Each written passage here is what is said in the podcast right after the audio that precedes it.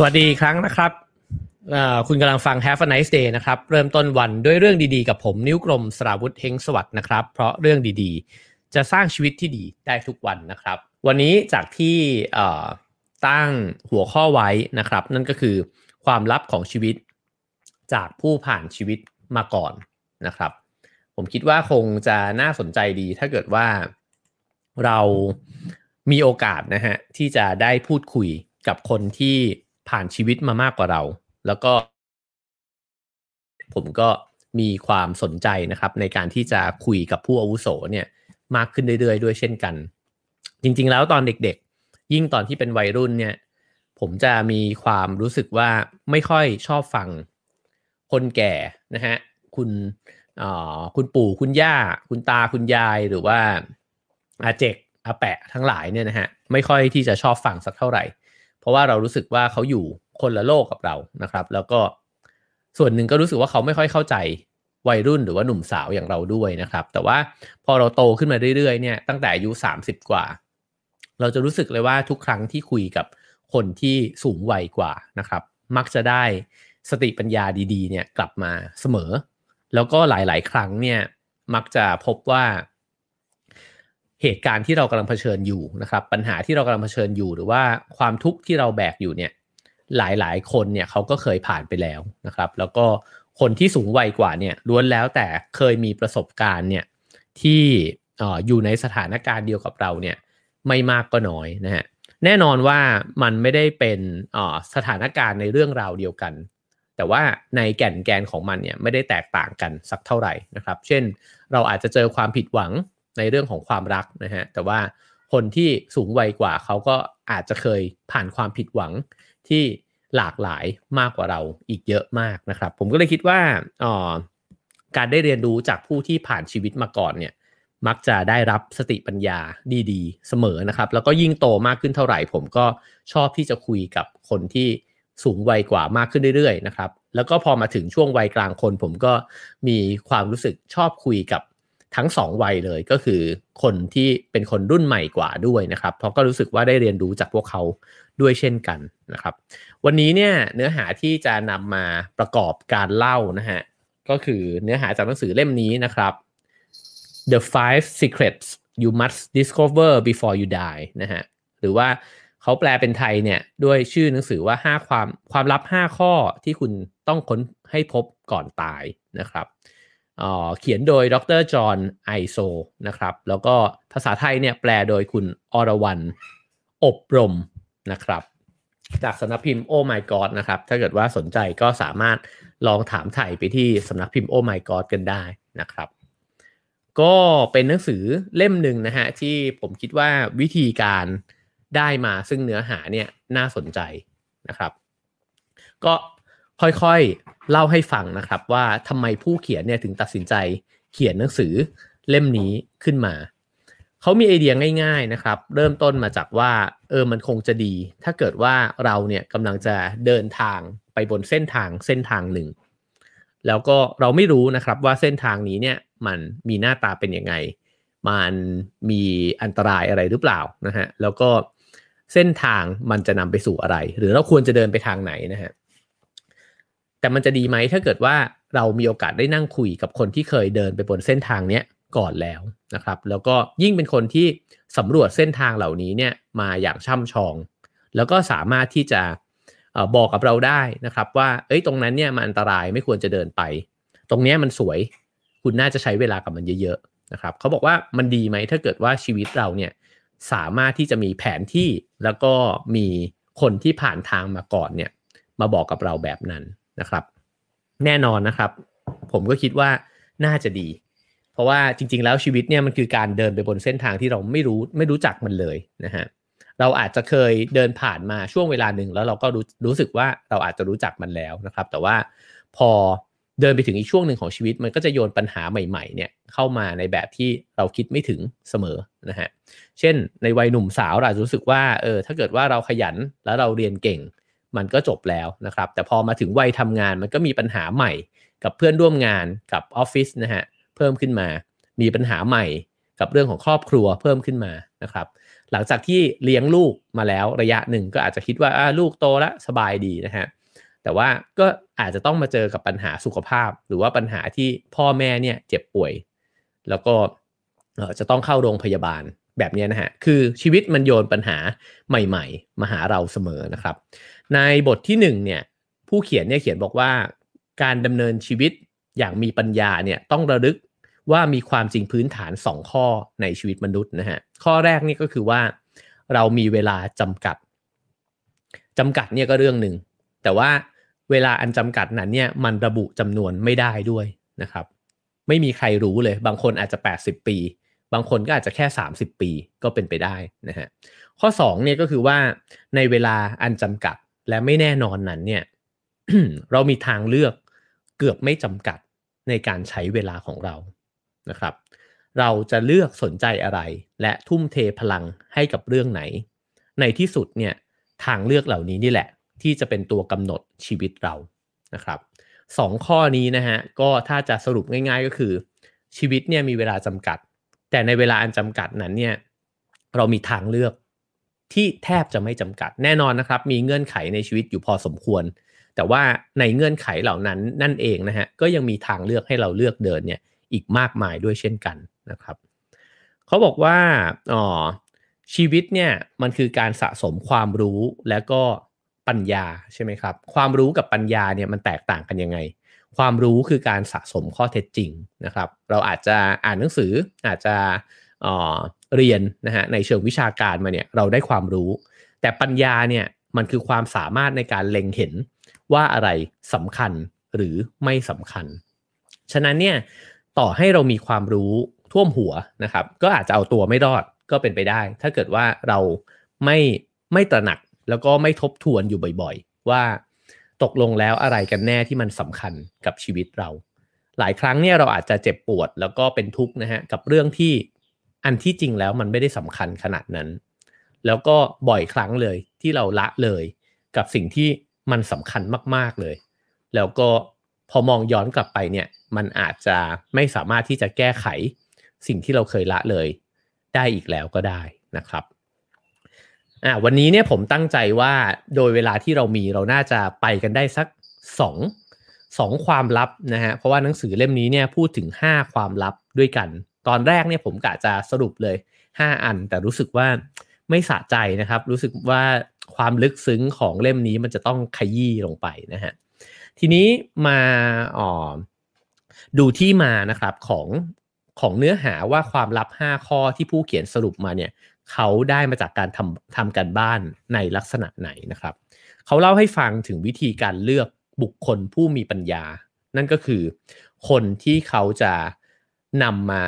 อ๋อนั่งคุยนะครับ แล้วก็สัมภาษณ์เพื่อที่จะถามถึงบทเรียนชีวิตเหล่านี้นะฮะว่าเขาเลือกจากอะไร เขาบอกว่าวิธีการเลือกเขาเนี่ยใช้วิธีการสุ่มตัวอย่างนะฮะโดยที่ขอให้คนจำนวนเป็นหมื่นคนเลยเนี่ยระบุชื่อของผู้สูงวัยมาหนึ่งคน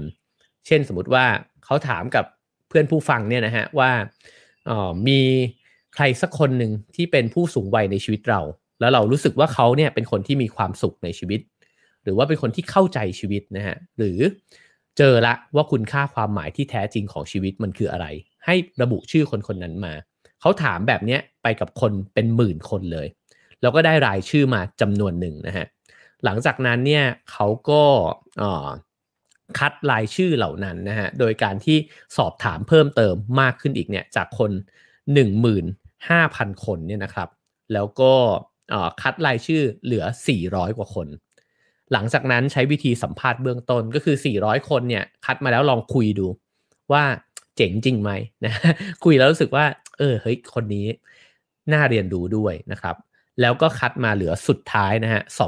235 คน ฉะนั้นเนี่ยการคัดคนจากจำนวนมหาศาลเนี่ยเหลือเท่านี้นะฮะก็ก็ถือว่า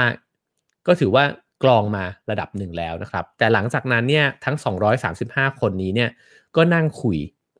หรือโทรศัพท์สัมภาษณ์นะครับ เป็นเวลา 1-3 ชั่วโมงในแต่ละคน ฉะนั้นเนี่ยมันได้วัตถุดิบในการทำความเข้าใจชีวิตเนี่ยมาเยอะมาก ซึ่งกลุ่มคนเหล่านี้เนี่ยเขาก็คัดเลือกนะครับมาจากผู้คนที่อายุเกิน 60 ปี เพราะเขาบอกว่าอ๋อ มีการทำสำรวจนะฮะแล้วก็บอกว่าคนอายุ 50 กับ 60เนี่ยมีความแตกต่างกันในแง่ของการทำความเข้าใจชีวิต ซึ่งเป็นไปได้ว่าพอ 60 แล้วเนี่ยมันมีความรู้สึกว่าใกล้กับวาระสุดท้ายของชีวิตเนี่ยมากกว่านะฮะก็อาจจะทำให้ได้ทบทวนถึงถึงชีวิตที่ผ่านมาเนี่ยได้อย่างชัดเจนมากขึ้นไปอีกนะครับ ก็จากนั้นเนี่ย เขาก็ได้ข้อสรุปนะครับว่าจากผู้อาวุโสทั้งหลายเหล่านี้เนี่ยพวกท่านเนี่ยมีบทเรียนจากชีวิตเนี่ยนะครับ ที่คิดเห็นตรงกันสักกี่อย่าง แล้วมันก็แบ่งออกเป็นอย่างใหญ่ๆเนี่ยนะฮะที่เป็นแก่นแกนเลยเนี่ยได้ 5 ข้อด้วยกัน เรามาเริ่มกันที่ข้อแรกนะครับ ข้อที่ 1 ก็คือว่า ซื่อสัตย์กับตัวเองนะครับ นี่เป็นคำสอนหรือว่าคำแนะนำจากผู้อาวุโสนะครับ เขาบอกว่าออหลังจากสัมภาษณ์ผู้คน 200 กว่าคนนี่นะครับ แล้วก็เขาจะได้ยินคำพูดที่มีลักษณะใกล้เคียงกันอยู่ซ้ำๆเนี่ยนะครับ อยู่หลายประโยคด้วยกัน เช่น ประโยคที่บอกว่า คุณต้องเดินตามหัวใจตัวเองนะฮะคุณต้องซื่อตรงกับสิ่งที่อยู่ ภายในตัวคุณนะครับ ก็คือซื่อสัตย์กับหัวใจตัวเองนั่นเองนะฮะแล้วก็คุณจะต้องรู้ว่าคุณเป็นใครทำไมคุณถึงมาอยู่ตรงนี้ คุณต้องรู้ว่าอะไรสำคัญกับชีวิตคุณนะครับ แล้วก็คนเหล่านี้เนี่ยมักจะแตกต่างจากคนส่วนใหญ่ตรงที่ว่าพวกเขาเนี่ยถามตัวเองอยู่เสมอ ว่าตัวเองเนี่ยมีชีวิตในแบบที่ต้องการอยู่หรือเปล่านะครับ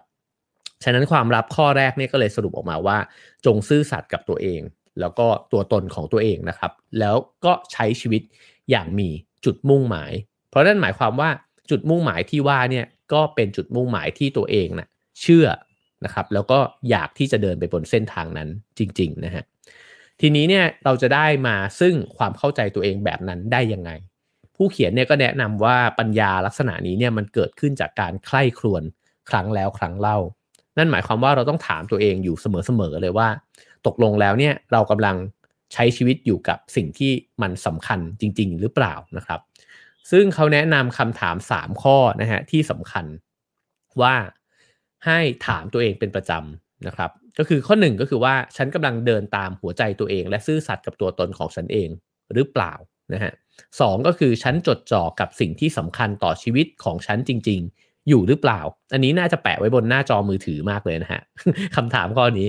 อันที่ 3 ก็คือว่าฉันเป็นคนในแบบที่ฉันอยากจะเป็นในโลกนี้แล้วหรือยังนะฮะจริง ๆ แล้วทั้ง 3 ข้อนี้เนี่ยค่อนข้างตรงกับสิ่งที่เราเคยคุยกันเรื่อง Steve Jobs นะฮะตอนที่เขาพูดสุนทรพจน์ให้กับนักศึกษาที่สแตนฟอร์ดฟังนะครับ ก็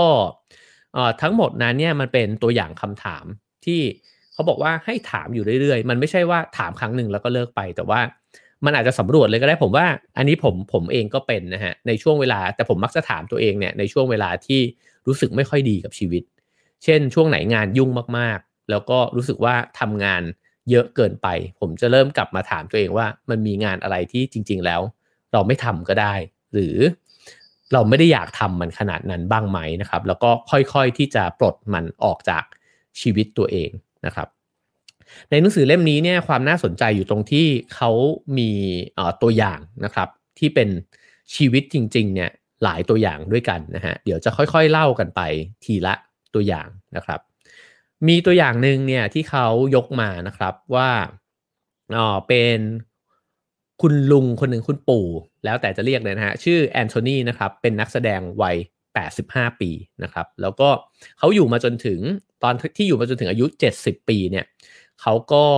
ยังคงทำการแสดงอยู่นะครับ แล้วก็ไปตรวจสุขภาพกับคุณหมอเจ้าประจำนะฮะคุณหมอเนี่ยหลังจากตรวจสุขภาพเสร็จเนี่ยก็แนะนำคุณปู่แอนโทนีเนี่ยว่า ผมไม่รู้นะว่าคุณเนี่ยดำเนินชีวิตยังไงอยู่ มีกิจวัตรอะไรบ้างไม่รู้แหละ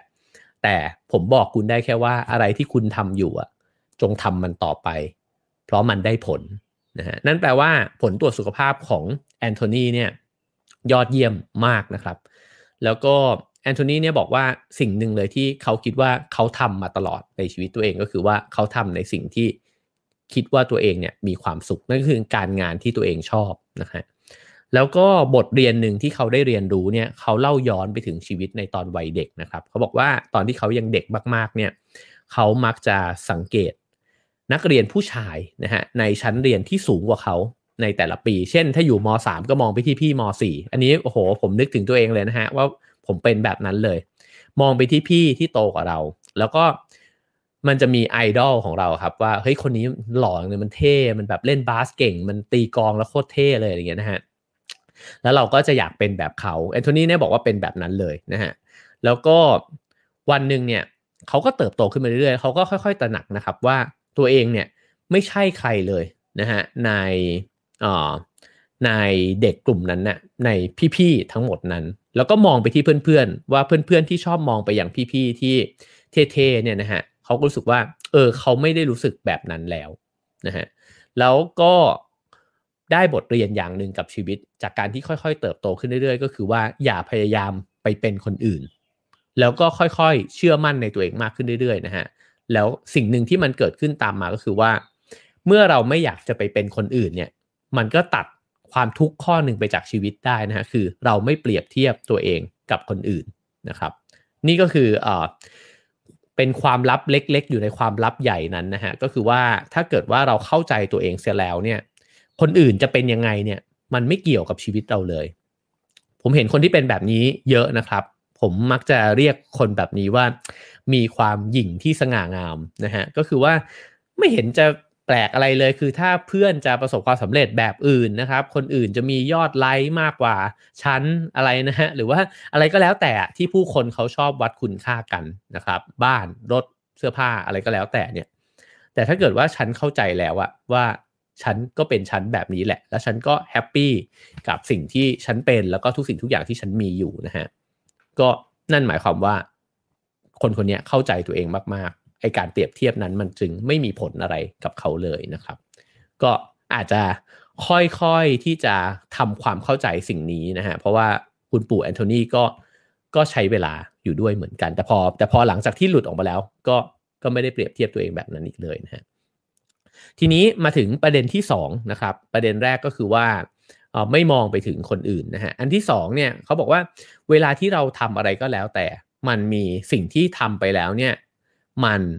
เหนื่อยนะฮะคือเวลาทำไอสิ่งที่มันยากมันเหนื่อยทั้งนั้นนะฮะแต่ว่ามันมีงานที่ทำแล้วเหนื่อยแล้วคุ้มกับเหนื่อยเปล่า คนที่แก่แล้วหันไปมองชีวิตตัวเอง แล้วรู้สึกเสียดายชีวิตตัวเองเนี่ยมักจะทำในสิ่งที่ตอนอายุ 60-70 หันไปมองแล้วรู้สึกว่าเหนื่อยเปล่า เหนื่อยเหนื่อยแบบเหนื่อยฟรีที่เป่งเลยเนี่ย เยอะเกินไปฮะ ผมว่าถ้าเกิดว่าเรายังไม่ถึงวัยนั้นนะครับ เราลองมองงานที่ตัวเองทำอยู่ หรือว่าสิ่งต่างๆ กิจวัตรต่างๆ ที่ตัวเองทำอยู่ก็ได้นะครับ ว่ามันมีอะไรบ้างที่เหนื่อยฟรีๆไป แล้วมันไม่ได้ออกดอกออกผลหรือว่าเกิดเป็นสิ่งที่เราภาคภูมิใจนะครับ ก็เพราะฉะนั้นเนี่ยเลือกงานที่ทำแล้วเหนื่อยแล้วคุ้มดีกว่าที่เหนื่อยฟรีๆนะฮะ ซึ่งเขาก็บอกว่าคนที่มีความสุขเนี่ยจะรู้ว่าอะไรที่ทำให้ตัวเองมีความสุข แล้วก็จะทำสิ่งสำคัญนั้นเนี่ยเป็นอันดับแรก ๆนะครับ ถ้าเกิดว่าเราไม่ได้จัดลำดับความสำคัญให้กับชีวิตเนี่ยก็ไม่แปลกนะฮะที่อยู่มาวันหนึ่งเราก็จะรู้สึกว่า โอ้เราใช้เวลาและพลังงานเนี่ยไปกับการทำสิ่งที่มันจริง ๆ แล้วไม่ต้องทำก็ได้นะฮะหรือทำแล้วใช้พลังงานไปเยอะมากเลย แต่ไม่ไม่ได้เกิด ผลลัพธ์ที่เป็นที่น่าจดจำในชีวิตนะฮะเพราะฉะนั้นเนี่ยกุญแจสองดอกที่หนังสือเล่มนี้แนะนำนะครับว่าทำยังไงเราถึงจะเดินตามเสียงหัวใจตัวเองได้เนี่ยหนึ่งก็คือวินัยในการฟังเสียงภายในของเรานะครับ วินัยหมายถึงว่าถามบ่อยๆสองก็คือว่าความกล้านะครับ ซึ่งอันที่สองก็สำคัญไม่แพ้กัน คือบางครั้งเนี่ยเรารู้แล้วว่า อะไรที่เราอยากทำอะไรที่มันสำคัญนะฮะแต่ว่าพออพอจะต้องตัดสินใจจริงๆอะว่าจะเลือกทำสิ่งนั้นเนี่ยก็คนจำนวนน้อยนะครับ ที่จะกล้าเลือกที่จะตัดสินใจไปบนเส้นทางที่ตัวเองคิดว่ามันเเป็นสิ่งที่อยากทำจริง ๆ ซึ่งผมว่ามันลิงก์กันกับข้อแรก ก็คือว่าหลายครั้งเนี่ยเราดูว่าเราอยากทำอะไร แต่ผลลัพธ์เนี่ยเรากลับอยากได้แบบที่คนอื่นเขาบอกว่าดี ซึ่งจริงมันบางครั้งมันมาเป็นแพ็กเกจนะครับ เช่น สมมุติว่าเราคิดว่า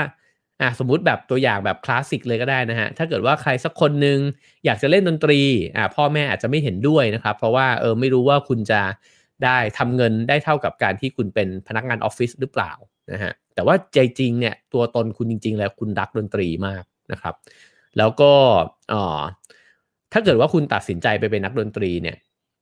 มันก็มี 2 ทางทางที่ 1 คือคุณคุณประสบความสำเร็จในอาชีพดนตรีไปเลยนะครับกับอีกแบบหนึ่งคือคุณก็อาจจะอยู่ในระดับกลางๆ หรือว่าคุณอาจจะไม่ได้มีเงินมากเท่าพนักงานออฟฟิศจริงๆนะฮะแต่ว่าถามว่าไอการมีเงินมากเท่าพนักงานออฟฟิศจริง ๆ เนี่ยมันมันมีความจำเป็นมากขนาดนั้นไหมนะฮะผมว่าก็อันนี้แล้วแต่คำตอบของแต่ละคน แต่ว่าถ้าเกิดว่าคนที่เข้าใจตัวเองแล้วเนี่ยก็อาจจะตอบว่า มันก็อาจจะไม่ใช่สิ่งที่เขาคิดว่ามันสำคัญ เท่ากับการที่ได้ทำสิ่งที่ตัวเองรักก็ได้นะครับ ผมเคยไปสัมภาษณ์นักดนตรีที่เขาเลือกเส้นทางนักดนตรีตั้งแต่สมัยออกจากมหาวิทยาลัยนะครับ ทุกวันนี้เขาก็ไม่ได้มีชีวิตที่หรูหราฟู่ฟ้านะครับ แล้วก็ตั้งแต่ออกจากมหาวิทยาลัยเนี่ยเขาเล่นดนตรีก็มีเล่นดนตรีออกเป็นซีดีอยู่บ้างนะครับ แล้วก็ในช่วงเวลาที่ไม่มีเงินเลยเนี่ยเขาก็ไปเล่นดนตรีเปิดหมวกด้วยนะครับ แต่ว่าเขามีความมั่นคงภายในสูงมากเลยคือเหมือนชีวิตเขาเนี่ยที่ดำเนินตามทางที่ตัวเองเลือกมาตลอด มันค่อยๆทำให้เห็นว่าไม้บรรทัดของคนอื่นเนี่ยมันไม่สามารถมาวางทาบชีวิตเราได้เนี่ยมากขึ้นเรื่อยๆ แล้วพี่คนนี้ก็ดำเนินชีวิตมาจนถึงอายุเกือบ 50 ปีแล้วนะฮะสิ่งที่ผมค้นพ้นพบเนี่ยก็คือว่าถ้าเราดูบ้านที่เขาอยู่เสื้อผ้าที่เขาใส่นะฮะกีตาร์ที่เขาใช้เนี่ยมันอาจจะรู้สึกว่าเขาไม่ใช่คนที่ประสบความสำเร็จในชีวิต แต่พอนั่งคุยกับเขาไปเรื่อยๆเนี่ยเราพบว่าโอ้โหเฮ้ยเขามีความทุกข์น้อยอะจากการที่เขาเข้าใจว่าตัวเองต้องการอะไรนะครับ แล้วผมว่าบางครั้งเนี่ยไม้บรรทัดมันวัดกันยากนะครับ ว่าใครคนนึงประสบความสำเร็จในชีวิตแบบไหน เพราะว่าไอความสำเร็จของชีวิตเนี่ยมันมีหลายมิตินะครับ แล้วก็ความมั่นคงภายในใจเนี่ยที่มองไปหามองไปเห็นคนอื่นแล้วรู้สึกว่า เออ เราโอเคในแบบที่เราเป็นเนี่ยบางครั้งมันก็คือความสำเร็จแบบหนึ่งด้วยเหมือนกันนะฮะ ทีนี้อ๋อมันอาจจะไม่ใช่ตัวอย่างสุดโต่งแบบที่ผมยกเมื่อสักครู่นี้เสมอไปนะครับ เพราะเขาบอกว่า พอคุณรู้แล้วว่าคุณอชอบ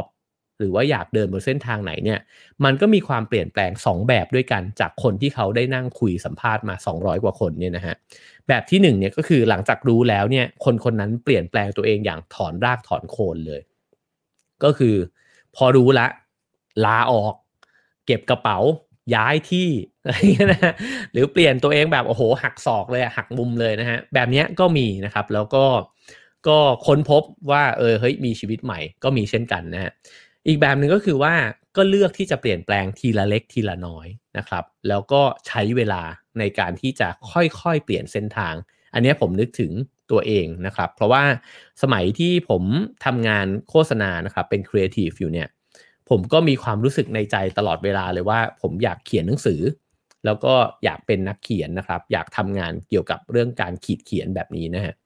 แต่ว่าที่บ้านเนี่ยก็ทัดทานไว้นะครับว่า เอ้ยถ้าออกไปเป็นนักเขียนแล้วจะมีใครซื้อหนังสือ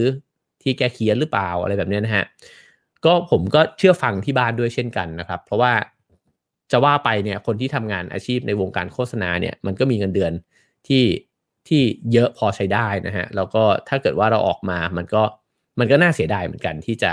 แลกกับเงินเดือนตรงนั้นนะฮะแต่ว่าก็พยายามที่จะทำงานโฆษณาไปด้วย แล้วก็เขียนหนังสือตอนตอนกลางคืนนะครับ แล้วก็หลังจากนั้นเนี่ยพอออกหนังสือมามากขึ้นเรื่อยๆ เราก็เริ่มเห็นความมั่นคงมากขึ้นในเรื่องเส้นทางการเขียนนะครับ แล้วก็หลังจากผ่านวันเวลามา 8 ปีพอดีนะครับ ก็รู้สึกกำลังอิ่มตัวกับ งานโฆษณานะครับทำมานานมากแล้วนะฮะก็เลยได้เวลาพอดีที่จะเปลี่ยนเส้นทาง บางครั้งเนี่ยการเปลี่ยนเส้นทางแบบค่อยเป็นค่อยไปเนี่ยมันกับค่อยๆ เพิ่มความมั่นใจให้กับความฝันของเรามากขึ้นด้วยเหมือนกันนะครับ เพราะฉะนั้นก็เป็นไปได้ทั้ง 2 แบบ ใครมั่นใจมากก็ก็หักดิบเลยก็ได้นะ แต่ว่าถ้าใครรู้สึกว่าเออ ก็ทางเดิมก็ยังดีอยู่นะครับ แล้วก็ทางใหม่ก็น่าสนใจก็ใช้เวลาในการแบ่งเวลาได้เช่นกัน ในหนังสือเล่มนี้ก็พูดถึงนะครับ คนชื่อเจคกี้ซึ่งมีความรู้สึกแบบนี้เช่นกันนะครับ ตอนนี้เนี่ยเขาเป็นคุณปู่วัย 66 แล้วนะฮะ แล้วก็เขาก็เล่าให้ฟังว่าเขาทำงานธนาคารเนี่ยมา 25 ปีนะครับ แล้วก็ในใจจริงๆเนี่ยอยากจะเป็นครูมาโดยตลอด แต่แน่นอนว่างานธนาคารเป็นอาชีพที่ดีมากนะฮะ แล้วก็ก็รู้สึกว่าโอเคอะที่จะทำงานนั้นอยู่ แทนที่จะลาออกเนี่ยเขาก็เลยตัดสินใจนะครับที่จะลองมาอาสาเป็นครูนะครับในช่วงวันหยุดสุดสัปดาห์ แล้วก็ค่อยๆใช้เวลากับสิ่งเหล่านี้เนี่ยมากขึ้นนะฮะก็ไปหาศูนย์เด็กเล็กนะฮะในชุมชนท้องถิ่นของตัวเอง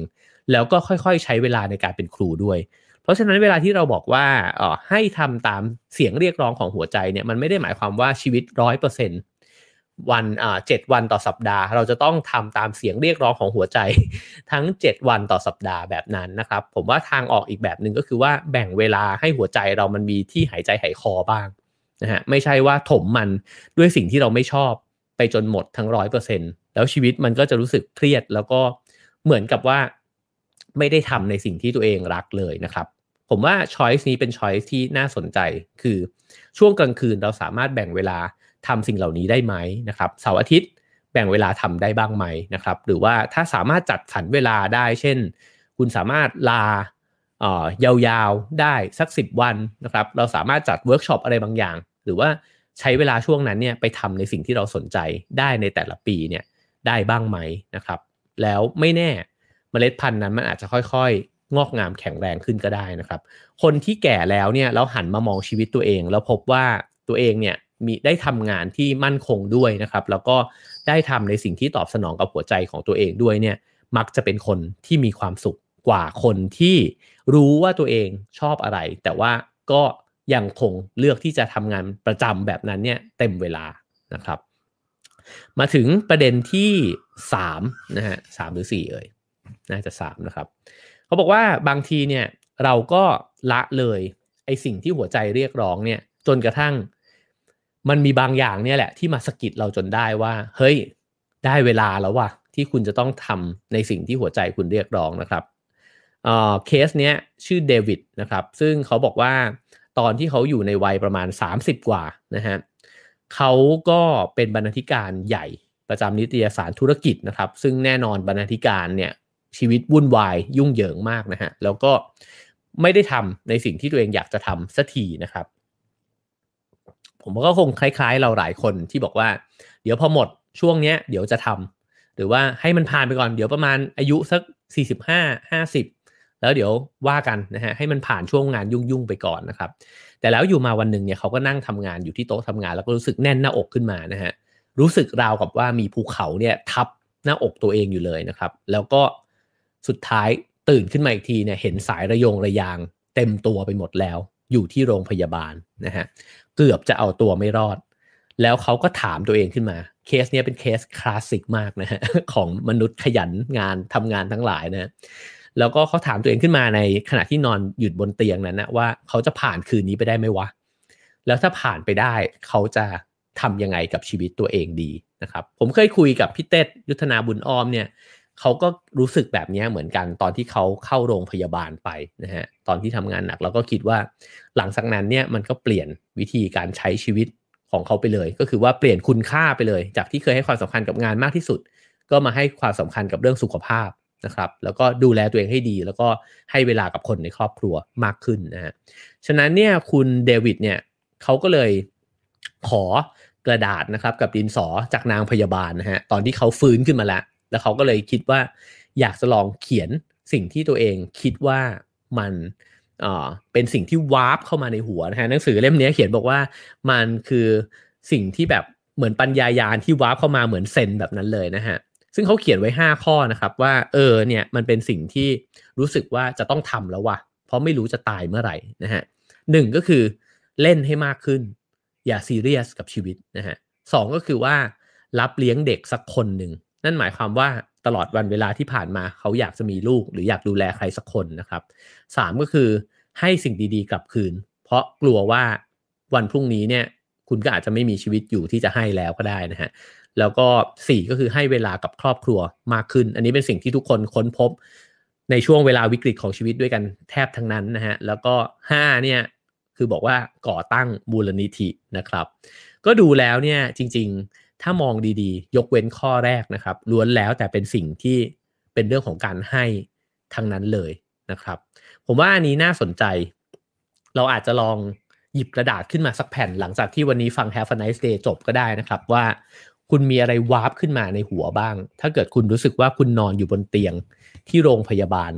แล้วคุณอาจจะไม่รอดคืนคืนนี้ก็ได้นะครับ ผมเคยมีประสบการณ์คล้าย ๆ กันแบบนี้เนี่ยตอนที่เข้าคอร์สเผชิญความตายอย่างสงบนะครับของพระอาจารย์ไพศาลวิสาโล ซึ่งเป็นคอร์สที่ดีมากนะครับ ก็ใครที่มีโอกาสอาจจะลอง Google ดูนะครับ แล้วก็มันเป็นคอร์สที่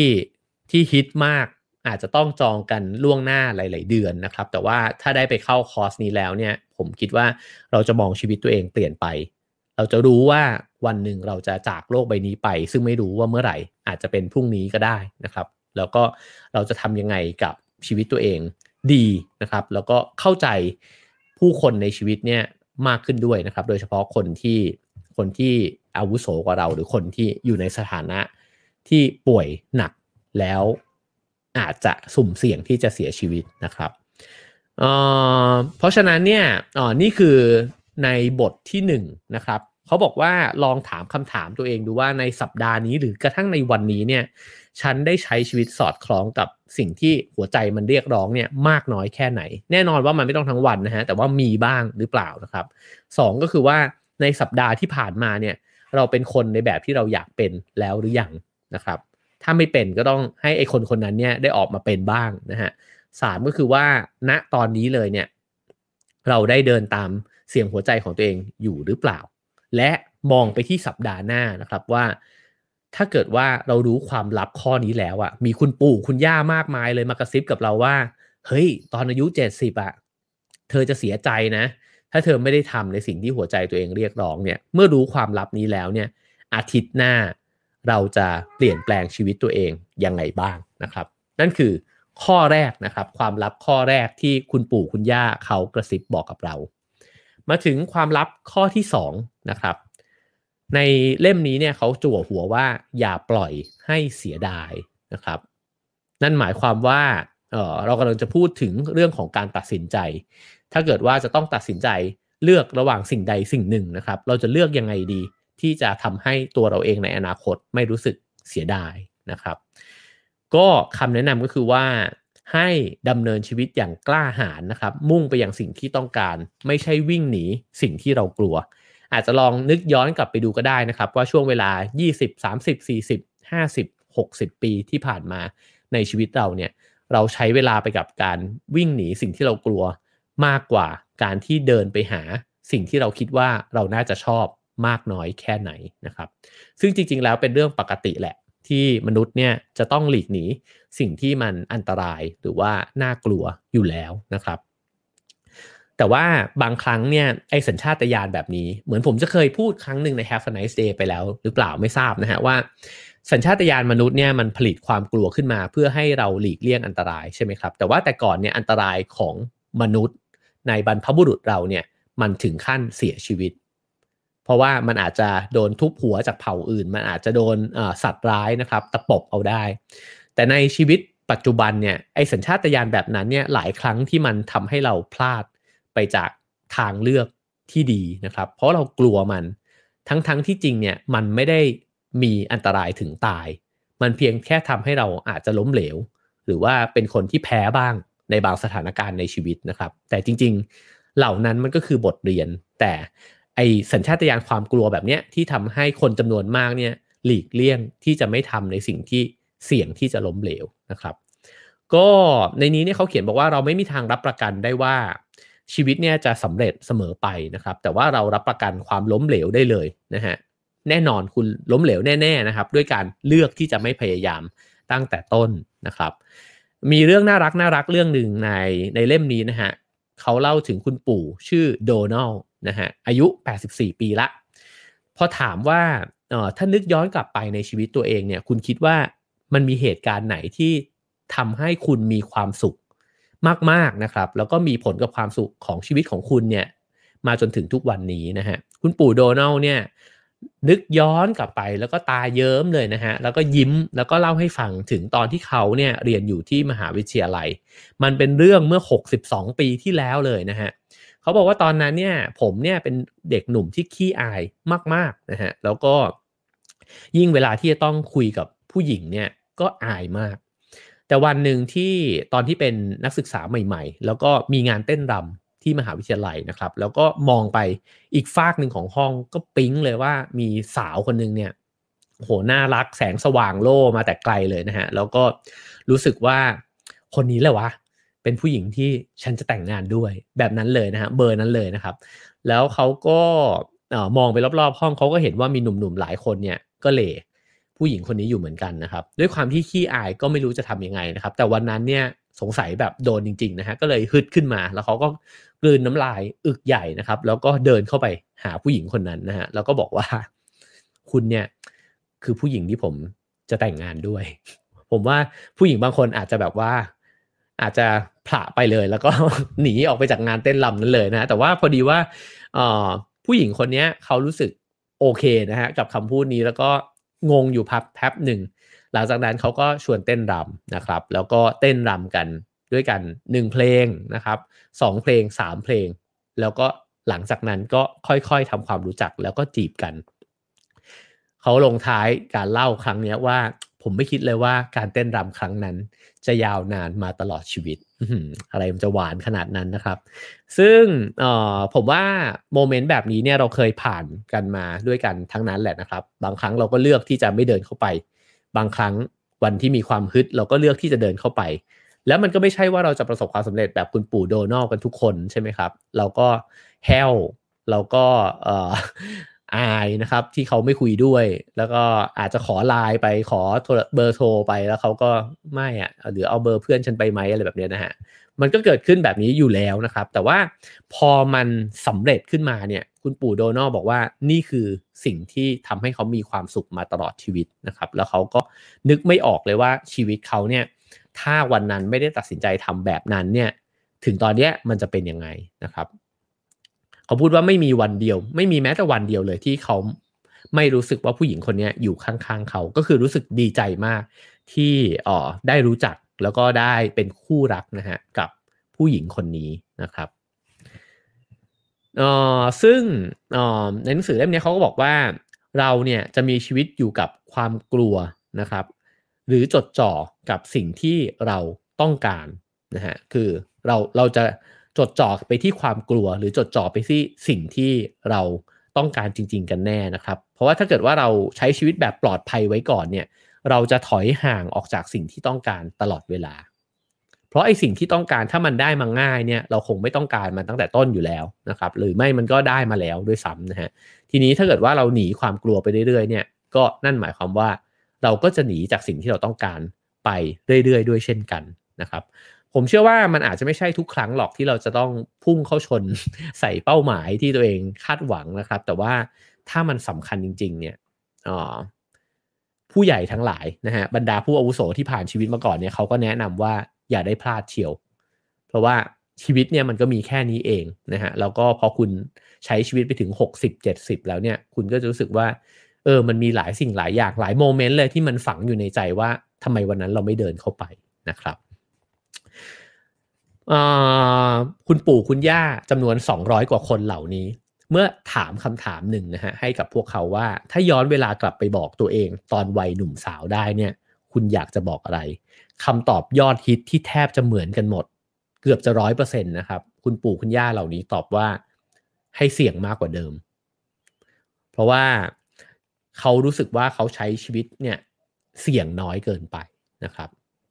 เราอาจจะรู้สึกแบบนี้เมื่อตอนที่แก่แล้ว ผมว่าตรงนี้น่าสนใจดี ตอนที่เราหนุ่มนะฮะเรา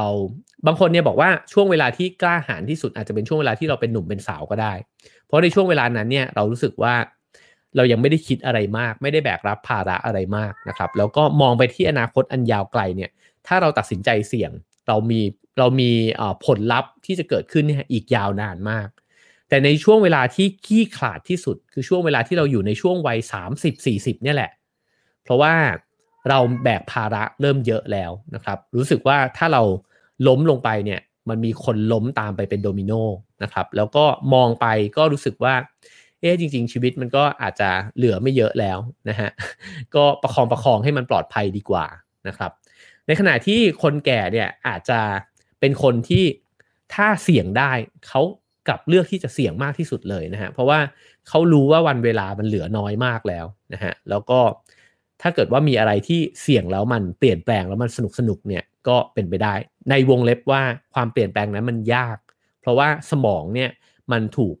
ฝึกให้คิดแล้วก็ทำสิ่งเดิมๆ ซ้ำๆมาจนกระทั่งมันเป็นร่องที่ชัดเจนนะฮะเพราะฉะนั้นยิ่งเราเติบโตมากขึ้นเท่าไหร่เนี่ย เรายิ่งมีโอกาสต่อให้ใจอยากนะครับ แต่ว่าพฤติกรรมจริงๆ ที่เลือกที่จะเปลี่ยนแปลงจริงเนี่ยมันเป็นไปได้ยากมากขึ้น เพราะสมองมันถูกฝึกให้ชอบทำในสิ่งเดิมนะครับเขาจึงบอกว่ามันไม่แปลกที่เรายิ่งเติบโตไปเท่าไหร่เนี่ยเราก็ยิ่งมีความคิดแบบอนุรักษ์นิยมเนี่ยมากขึ้นเรื่อยๆนะฮะนั้นเป็นการทำงานของสมองที่เป็นปกตินะครับเขาเล่าถึงเคสเคสหนึ่งนะครับว่าตอนนี้เนี่ยเขาอายุ 60 กว่านะครับ เป็นคนที่ เคยทำงานนะครับในชุมชน Hispanic นะครับก็เป็นเชื้อชาติที่มีส่วนผสมของของอสเปนหรือเปล่าฮะ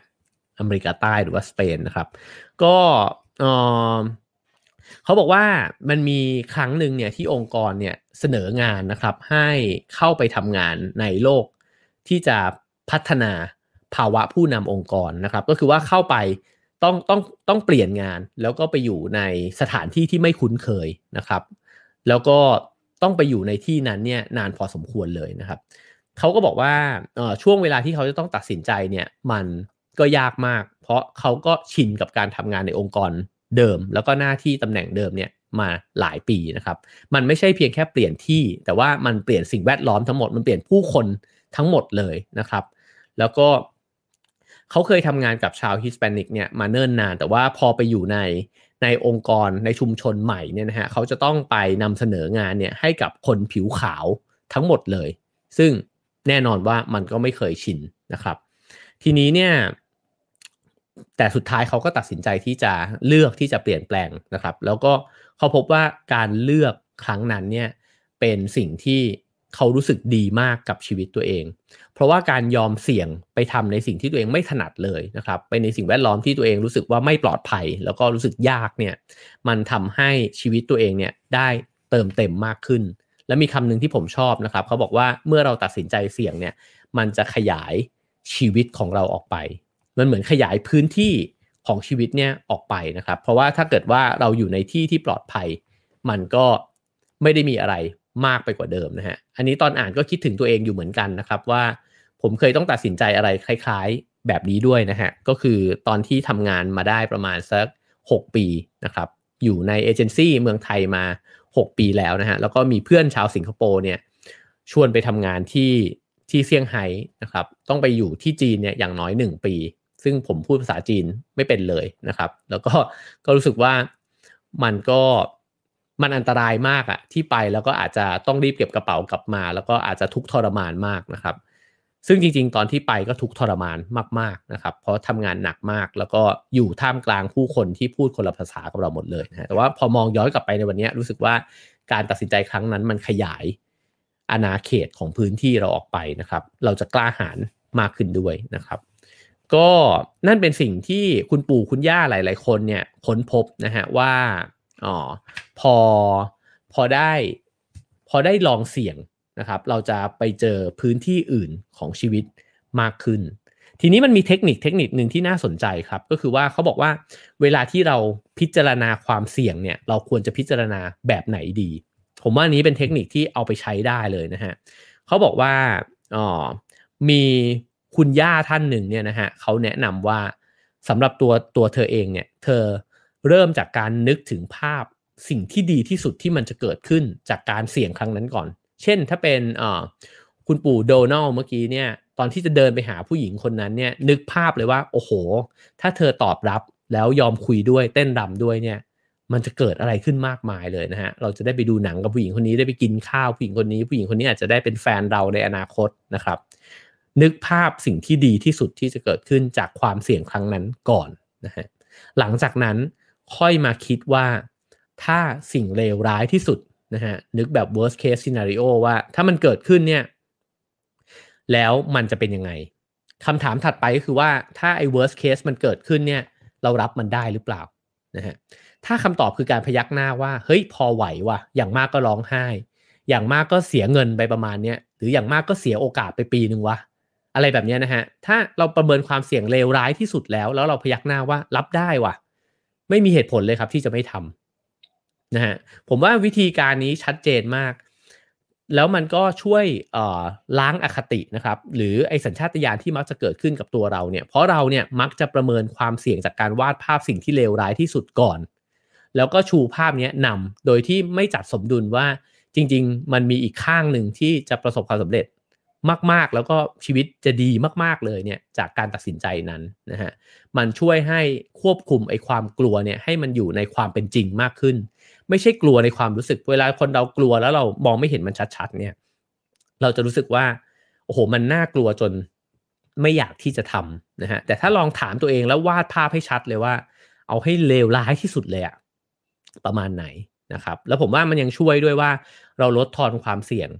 จาก สิ่งนี้ได้ด้วยนะครับ เช่นเราอาจจะกำหนดระยะเวลาว่าถ้าเราลองทำสิ่งนี้แล้วมันไม่เวิร์กจริง ๆ 6 เดือนเลิกได้ไหมนะครับ หรือว่ากำหนดเงินก็ได้ ว่าถ้าเราลงทุนไปกับไอ้สิ่งนี้ แล้วมันไม่เวิร์กจริง ๆ คุณกั้นกำแพงของคุณเนี่ยไว้ที่จำนวนเงินเท่าไหร่นะครับ แล้วเราจะเริ่มเห็นแล้วว่า เออ มันก็แย่แหละ ถ้ามันจะเกิดขึ้น แต่มันแย่แบบที่รับได้ แล้วหลังจากนั้นก็เพียงแค่ลงมือทำนะครับ ซึ่งอันนี้ก็เหมือนกันเขาบอกว่าคุณโดนัลเนี่ยเขารู้นะฮะว่าเขารับได้ ถ้าเกิดเขาเดินไปหาผู้หญิงคนนั้นแล้วผู้หญิงคนนั้นจะหัวเราะเยาะใส่เขา แล้วก็รู้สึกว่ารับไม่ได้ ถ้าเขาจะต้องเดินหนีผู้หญิงที่เขารู้สึกว่า เขาไม่เคยเจอใครที่ปิ๊งขนาดนี้ในชีวิตมาก่อน ไปโดยที่ไม่ได้ทดลองที่จะเสี่ยงเข้าไปทำความรู้จักนะครับอ่าคราวนี้มาถึงอีกอีกเรื่องหนึ่งนะฮะที่ มีคุณยายอีกท่านหนึ่งเนี่ยบอกเทคนิคในการที่จะต้องตัดสินใจเลือกนะครับเขาบอกว่าตัวเขาเองเนี่ยมาถึงวันนี้เขาเป็นผู้หญิงชราคนหนึ่งที่นั่งอยู่บนเก้าอี้โยก อยู่ริมระเบียงบ้านนะครับ แน่นอนเขาไม่สามารถที่จะเก็บเป้ไปเที่ยวรอบโลกได้ ไม่สามารถที่จะทำอะไรสุ่มเสี่ยง หรือว่ากลับไปทำอาชีพที่ตัวเองชอบได้แล้วนะฮะเขาก็บอกว่าถ้าเกิดว่าจะแนะนำคนที่ยังเป็นหนุ่มเป็นสาวอยู่เนี่ยเขาจะ จะบอกว่าให้ลองถามตัวเองว่า ถ้าเกิดว่าตัวฉันเองเนี่ยเป็นหญิงชราหรือชายชราสักคนหนึ่งนะฮะที่นั่งคิดเกี่ยวกับชีวิตของตัวเองอยู่บนเก้าอี้โยก ในตอนอายุ 70-80นะฮะแล้วนึกแล้วหันไปมองดูชีวิตตัวเอง แล้วจะถามว่าถ้าเป็นตัวเราในอดีตตัวเราในอดีตเนี่ยนะฮะก็คือตอนที่เราเป็นหนุ่มเป็นสาวเนี่ยเราอยากจะตัดสินใจยังไงกับเรื่องราวในอนาคต ในปัจจุบันเนี่ยแหละ เพื่อที่จะทำให้ตัวเราตอนที่เป็นปู่เป็นย่าเนี่ยเราไม่ไม่รู้สึกเสียดายนะครับ ก็คือคำแนะนำง่าย ๆ คือว่าทุกครั้งที่ต้องตัดสินใจอะไรนึกถึงตัวเองตอนแก่เข้าไว้ครับ ว่าเอ่อถึงตอนนั้นน่ะเราจะไม่เสียดายที่ทำไมตอนนั้นไม่ทำวะนะครับ แล้วก็มีนักเขียนท่านหนึ่งนะฮะชื่อดีน่าเมเจอร์นะฮะซึ่งเขาบอกว่าถ้าจะต้องเลือกเนี่ยให้เลือกเส้นทางที่เอื้อที่จะเกิดเรื่องราวอันยอดเยี่ยมที่สุดนะฮะ เรื่องราวอันยอดเยี่ยมไม่ได้หมายความว่าความสุขเสมอไปนะครับ แต่ว่ามันหมายความว่ามันเป็นเส้นกราฟที่น่าสนใจของชีวิตนะครับ ก็หลายครั้งเราเลือกเส้นทางปลอดภัย ก็เลยทำให้ชีวิตเนี่ยพอถึงตอนแก่เรารู้สึกว่าทำไมมันไม่ค่อยไม่ค่อยมีสีสันสักเท่าไหร่นะครับ แล้วผมว่ามันน่าคิดดีเวลาที่เราฟังคนคนแก่เนี่ยเขาพูดถึงชีวิตนะครับ เพราะเขารู้แล้วว่าสุดท้ายอะชีวิตมันก็เท่านี้แหละ มันก็มันก็จะ มันก็มีระยะเวลาของมันประมาณเท่านี้นะครับ สีสันในชีวิตจะเติมแต่งเติมเข้าไปได้มากน้อยแค่ไหน มันก็ขึ้นอยู่กับทางเลือกของเรานะครับ อีกเรื่องหนึ่งซึ่งเป็นเรื่องสุดท้ายที่วันนี้เราจะคุยกันนะครับ ก็คือเขาบอกว่าอีกสิ่งหนึ่งที่คุณไม่ควรจะเสียดายคือ ถ้าหากมันมีความสัมพันธ์ที่จะต้องเยียวยาเนี่ยให้จัดการมันซะตั้งแต่ตอนนี้เลยนะครับ เพราะว่าตอนที่ คนแก่ชราไปแล้วเนี่ย สิ่งหนึ่งที่เขาเสียดายกันมากที่สุดก็คือ เรื่องของความสัมพันธ์ในชีวิตกับผู้คนที่ไม่คืนดีกัน ไม่ขอโทษกัน ไม่ได้รับการเยียวยากันนะครับ แล้วก็บางคนอาจจะนั่งคิดถึงเพื่อนสนิทสักคนหนึ่งที่เคยทะเลาะกัน แล้วก็ไม่พูดคุยกันอีกเลยนะครับ คิดถึงพ่อแม่ที่ตัวเองอ๋อย้ายออกมาจากบ้านนะครับ แล้วก็อาจจะห่างจากเขาไปแล้วก็ไม่ได้ พบหน้ากันอีกเลย หรือว่าไม่ได้ทำความเข้าใจกันนะครับ อันนั้นเป็นสิ่งหนึ่งที่ผู้สูงวัยทั้งหลายเนี่ยรู้สึกเสียดายออมีคนชื่อบ๊อบนะฮะซึ่งเป็นนักชีววิทยาวัย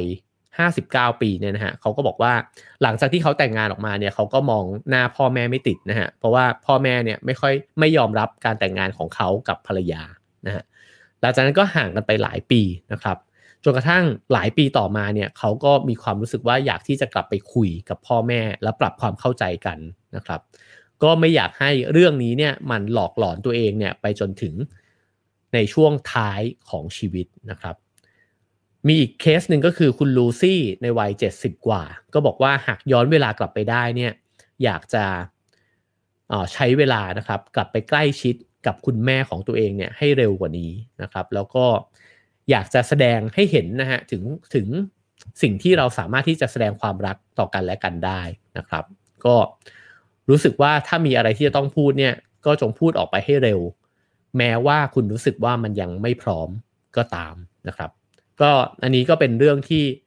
คนแก่จำนวนมากรู้สึกเสียดาย เพราะว่ามาถึงตอนนั้นแล้วเขามองกลับไปที่พ่อแม่ตัวเองเนี่ยเขาก็ไม่มีพ่อแม่เนี่ยที่จะอยู่ให้ขอโทษนะครับ หรือว่าปรับความเข้าใจ กันแล้วนะฮะก็ผมคิดว่าในช่วงเวลาที่เรามีโอกาสอยู่ เรามักจะไม่รู้สึกขนาดนั้นนะครับ แต่เวลาที่ฟังผู้สูงวัยเล่าถึงสิ่งที่ตัวเองเสียดายเนี่ย ก็ชวนให้ตระหนักมากขึ้นนะครับว่าถ้าเรายังมีเวลาที่ยังพอที่จะ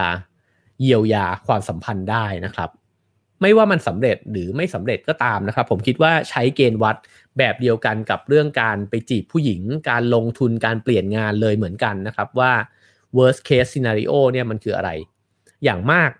ถ้าท่านไม่รับฟังนะฮะหรือว่าเอ่อถ้าเพื่อนของเราไม่ได้รู้สึกอยากคืนดีกับเราเนี่ย ผมคิดว่าเราก็ไม่คาใจนะครับ เราก็ได้พยายาม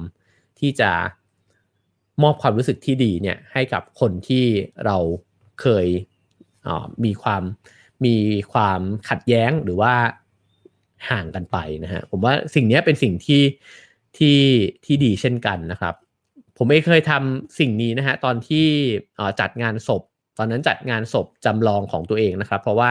ทำเพื่อสื่อสารเรื่องความตายนะฮะกับร่วมกับ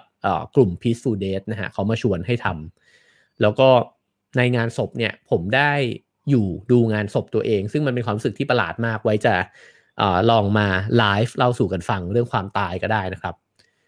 แต่ผมได้เรียนรู้เลยว่า เออมันมันรู้สึกดีที่ตัวเองเนี่ยยังคงมีชีวิตอยู่นะครับ แล้วก็หลังจากที่งานศพนั้นจบลงเนี่ย ผมก็ส่งแมสเซจนะฮะไปเขียนยาวเลยเพื่อที่จะขอคืนดีนะครับ กับเพื่อนที่ที่ห่างกันไป สองคนด้วยกันนะครับ แล้วก็หลังจากนั้นเราก็กลับมาพูดคุยกันนะครับ ก็รู้สึกว่าเป็นเป็นเรื่องที่ดีใจมากนะฮะที่ได้ทำแบบนั้นนะครับซึ่งไม่ว่าจะเป็นเรื่องของการเสี่ยงนะฮะในการที่เราจะเลือกเส้นทางเดินชีวิตนะครับ หรือความเสี่ยงในการที่เราจะเลือกที่จะกล่าวคำขอโทษ หรือว่าคืนดีกับผู้คนนะฮะเขาก็บอกว่า มันก็มีโอกาสที่จะทั้งสำเร็จแล้วก็ล้มเหลวด้วยกันทั้งนั้นนะครับ แต่ว่าผู้ที่ผ่านชีวิตมามากแล้วเนี่ยมักจะทราบกันดีนะครับว่าจริงๆแล้วเนี่ยสิ่งที่กำหนดความสุขในชีวิตของเราเนี่ยมันก็คือก้าวย่างหลังความปราชัยนั่นเองนะครับ คือความความล้มเหลวเนี่ยไม่ได้เอ่อมากำหนดชีวิตเรา ว่าเราจะเป็นคนล้มเหลว แต่ว่าพอล้มเหลวไปแล้วเนี่ยเราลุกขึ้นมาแล้วทำอะไรต่อ อันนั้นแหละเป็นสิ่งที่กำหนดความสุข ของเรานะครับ ซึ่งคำแนะนำหนึ่งในหนังสือเล่มนี้ก็คือบอกว่าเมื่อจะต้องเสียใจกับสิ่งที่ได้เลือกทำไปนะครับ ก็สิ่งหนึ่งที่ต้องเรียนรู้ก็คือว่าเรียนรู้ที่จะให้อภัยตัวเองด้วยนะฮะแล้วผมว่าสิ่งนี้มันมาคู่กัน คนที่มักจะเลือกเส้นทางที่อาจจะเสี่ยงเนี่ยก็จะได้บทเรียนในการล้ม แล้วคนที่ล้มบ่อย ก็มักจะฝึกทักษะในการให้อภัยตัวเอง ควบคู่กันมาด้วยเสมอ เพราะไม่งั้นเนี่ยมันไปต่อไม่ได้นะครับ คือเราก็ต้อง move on ใช่ไหมครับ แล้วเราก็ต้องอบอกกับตัวเองว่าเฮ้ยโอเคอะไม่เป็นไร อย่างน้อยเราก็ได้เรียนรู้อะไรบางอย่างนะครับ แล้วไอสิ่งเหล่านี้มัดรวมกันแล้วทั้งหมดมันจะทำให้เราเลือกในสิ่งที่กล้าเสี่ยงมากขึ้นด้วยนะครับ เพราะเรารู้สึกว่าการล้มมันก็เป็นเรื่องปกติ แล้วก็เราให้อภัยตัวเองได้นะครับ เขาบอกว่าเวลาที่เจ็บปวดเนี่ยให้ล้างมันด้วย สบู่นะฮะที่ชื่อว่าการให้อภัยที่ผมตั้งผมตั้งเองนะในในในนี้เขาเขียนแค่ว่าล้างมันด้วยการให้อภัย แต่ผมเห็นการให้อภัยเนี่ยเหมือนสบู่ก้อนหนึ่งเลยนะฮะซึ่งเราสามารถล้างหัวใจตัวเองเนี่ยได้จากความเจ็บปวดได้นะครับการยอมรับความรู้สึกเสียใจนั้นนะฮะแล้วก็พร้อมที่จะปล่อยวางเนี่ยเป็นสัญญาณหนึ่งของการมีปัญญา อันนี้นี่รู้สึกว่าประโยคนี้นี่ดีมากเลยนะครับ ก็คือว่ามันไม่ใช่ว่าการวิ่งหนีหรือหลีกเลี่ยง ความรู้สึกเสียใจนะครับ เช่น ถ้ารู้ว่าจะต้องเสียใจไม่ทำดีกว่าเนี่ย เราอาจจะไม่ได้ปัญญานะครับ แต่คือทำแล้วเสียใจแล้วยอมรับด้วย ไม่ได้ปฏิเสธว่าตัวเองไม่เจ็บช้ำนะฮะเสียใจก็ยอมรับเสียใจ แต่นั่นแหละจะทำให้เราเกิดสติปัญญามากขึ้นนะครับ แล้วเขาก็บอกว่าเท่าที่สังเกตเห็นเนี่ยผู้สูงวัยที่มีปัญญาเนี่ยแล้วมีความสุขเนี่ยนะฮะก็คือคนที่จัดการกับความเสียใจในชีวิตของตัวเองได้นั่นเองนะฮะ คนแบบนี้เนี่ยจะมีสันติในชีวิต ผมชอบคำนี้มากเลยนะครับ แล้วก็ยิ่งแก่ก็ยิ่งรู้สึกชอบคำนี้มากกว่าความสุขด้วยซ้ำนะครับ เพราะว่าความสุขเนี่ยมันอาจจะเกิดขึ้นแล้วก็หายไป แต่สันติในชีวิตเนี่ยมันเป็นสิ่งที่ยั่งยืนกว่านะครับ แล้วสันติมันจะเกิดขึ้นได้เนี่ยเมื่อใครสักคนหนึ่งรับมือกับความเสียใจได้ดีขึ้นเรื่อยๆ นั่นหมายความว่าคนที่เสี่ยงมากกว่า มีโอกาสที่จะได้ฝึกเสียใจมากกว่า แล้วคนที่ได้ฝึกเสียใจมากกว่า ก็มีโอกาสที่จะมีสันติในชีวิตมากกว่าด้วยเช่นกันนะครับ ฉะนั้นเนี่ยมีอีกเรื่องหนึ่งที่ที่สำคัญก็คือเขาบอกว่าเวลาที่เราเสียใจหรือเสียดายเนี่ยมันมีผลเชิงบวกแบบหนึ่งควบคู่กันมาด้วยเสมอนะครับ นั่นก็คือมันย้ำเตือนให้เรารู้ว่าอะไรคือสิ่งสำคัญอย่างแท้จริงในชีวิตกันแน่นะฮะถ้าเราผิดหวัง กับเรื่องที่เรารู้สึกว่ามันสำคัญมากๆ นั่นมันตอกย้ำกับเราว่า ถ้าอย่างนั้นสิ่งนั้นเนี่ยมันสำคัญในชีวิตกับเราจริง ๆ นั่นแหละเราเลยร้องไห้กับมันขนาดนี้นะครับ ก็โชคดีแล้วที่เราได้ค้นพบสิ่งสำคัญนะครับ มันดีกว่าที่เราใช้ชีวิตไป โดยที่เราไม่ได้เจอเลยว่าอะไรที่มันทำให้หัวใจเราเต้นแรงขึ้นมาได้บ้างนะครับ หรือถ้าเราต้องร้องไห้แล้วรู้สึกว่าเสียดายกับวันเวลาและพลังงานที่เสียไปเนี่ย มันก็มีผลเชิงบวกเหมือนกัน ถ้าเรารู้สึกว่าสิ่งเหล่านั้นมันเฮ้ยจริง ๆ คนคนนี้ไม่ได้สำคัญกับชีวิตเราเลย การงานนี้ไม่ได้สำคัญกับชีวิตเราเลย นั่นก็ช่วยย้ำเตือนเหมือนกันว่าเออนั่นไงเราถึงได้รู้แล้วว่ามันไม่สำคัญ เราจะได้เดินก้าวต่อไปเนี่ยเพื่อทำในสิ่งที่มันสำคัญจริง ๆ มากกว่าที่ผ่านมานะครับ เพราะฉะนั้นเวลาที่ล้มถ้ามองมันในแง่นี้นะครับ ว่าดีจังเลยที่เราได้ร้องไห้นะครับ แล้วก็เเห็นว่าอะไรเนี่ยมันสำคัญกับชีวิตเราจริง ๆนะครับ ก็คิดว่ามันก็คุ้มที่เราจะล้มบ้างนะครับ ในวันเวลาที่จะต้องเสี่ยงนะครับ ฉะนั้นออมาถึงตรงนี้เนี่ยอาจจะสรุปสุดท้ายนะครับ ได้ว่าในเรื่องของความเสียดาย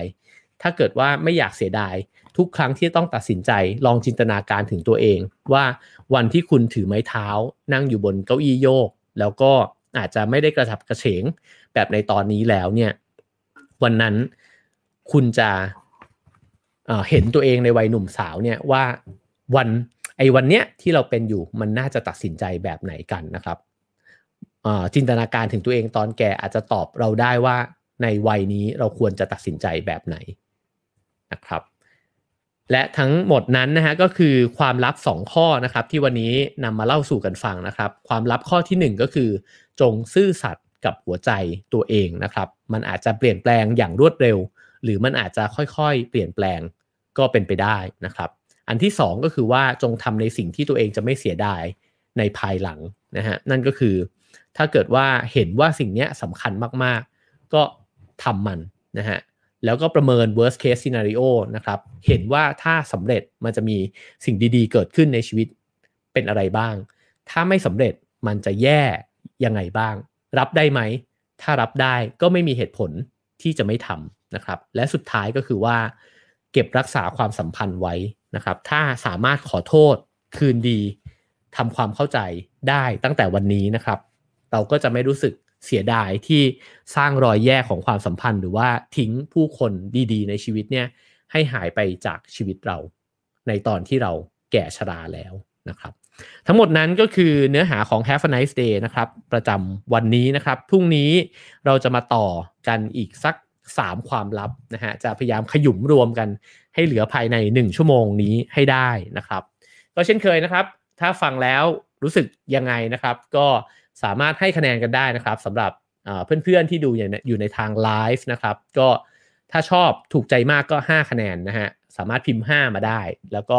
ถ้าชอบน้อยลงไปก็ลดหลั่นกันลงไปนะครับ 4 3 2 1 0 นะครับ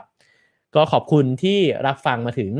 ในตอนนี้นะครับ แล้วก็ขอบคุณซีวิตที่สนับสนุน Have a nice day ด้วยนะครับ ดื่มซีวิตเพื่อเติมวิตามินซีนะครับช่วยเสริมภูมิคุ้มกัน แล้ววิตามินซีก็ช่วยป้องกันหวัดด้วยนะครับซีวิตเป็นแบรนด์คุณภาพที่พัฒนาจากประเทศญี่ปุ่นนะครับ ขอบคุณซีวิตมาณที่นี้ด้วยครับผม อ่าขอบคุณนะครับ ขอบคุณทุกคะแนนนะครับ แล้วก็ทุกความคิดเห็นที่ให้กันมานะครับ ผมคิดว่าเราก็เหมือนได้มานั่งฟังคุณปู่คุณย่านะครับ ที่มาแอบกระซิบเรานะครับว่ามีความลับจะบอกนะ แล้วก็จริงๆ ความลับมันอาจจะเป็นสิ่งที่เราเนี่ยอาจจะเคยรู้อยู่แล้วนะฮะแต่ว่าพอเจาะลงไปในรายละเอียดนะครับ แล้วก็ลองมองโลกด้วยสายตาของคนที่ไม่สามารถที่จะกลับมาแก้ไขวันเวลาได้แล้วเนี่ย เราอาจจะเห็นตัวเองชัดขึ้นนะครับว่าเราน่าจะทำอะไรกับชีวิตปัจจุบัน เพราะว่าเราไม่มีวันรู้นะครับว่าวันสุดท้ายของชีวิตมันคือเมื่อไหร่นะครับ แล้วมันก็เป็นแบบนั้นจริงๆนะฮะคำกล่าวของทิเบตเนี่ยเขากล่าวบอกว่าพรุ่งนี้กับชาติหน้าเนี่ยไม่รู้ว่าอะไรจะมาถึงก่อน นั่นหมายความว่า ลมหายใจมันอาจจะหมดลงไป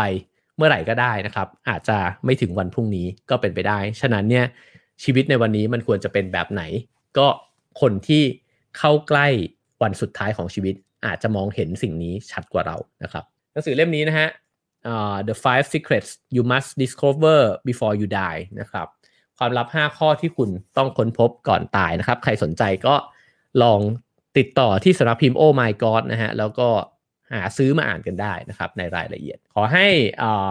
มีวันที่ดีแล้วก็มีการตัดสินใจที่ตรงตาม เสียงที่หัวใจตัวเองเรียกร้องและไม่เสียดายในอนาคตนะครับ Have a nice day ครับผม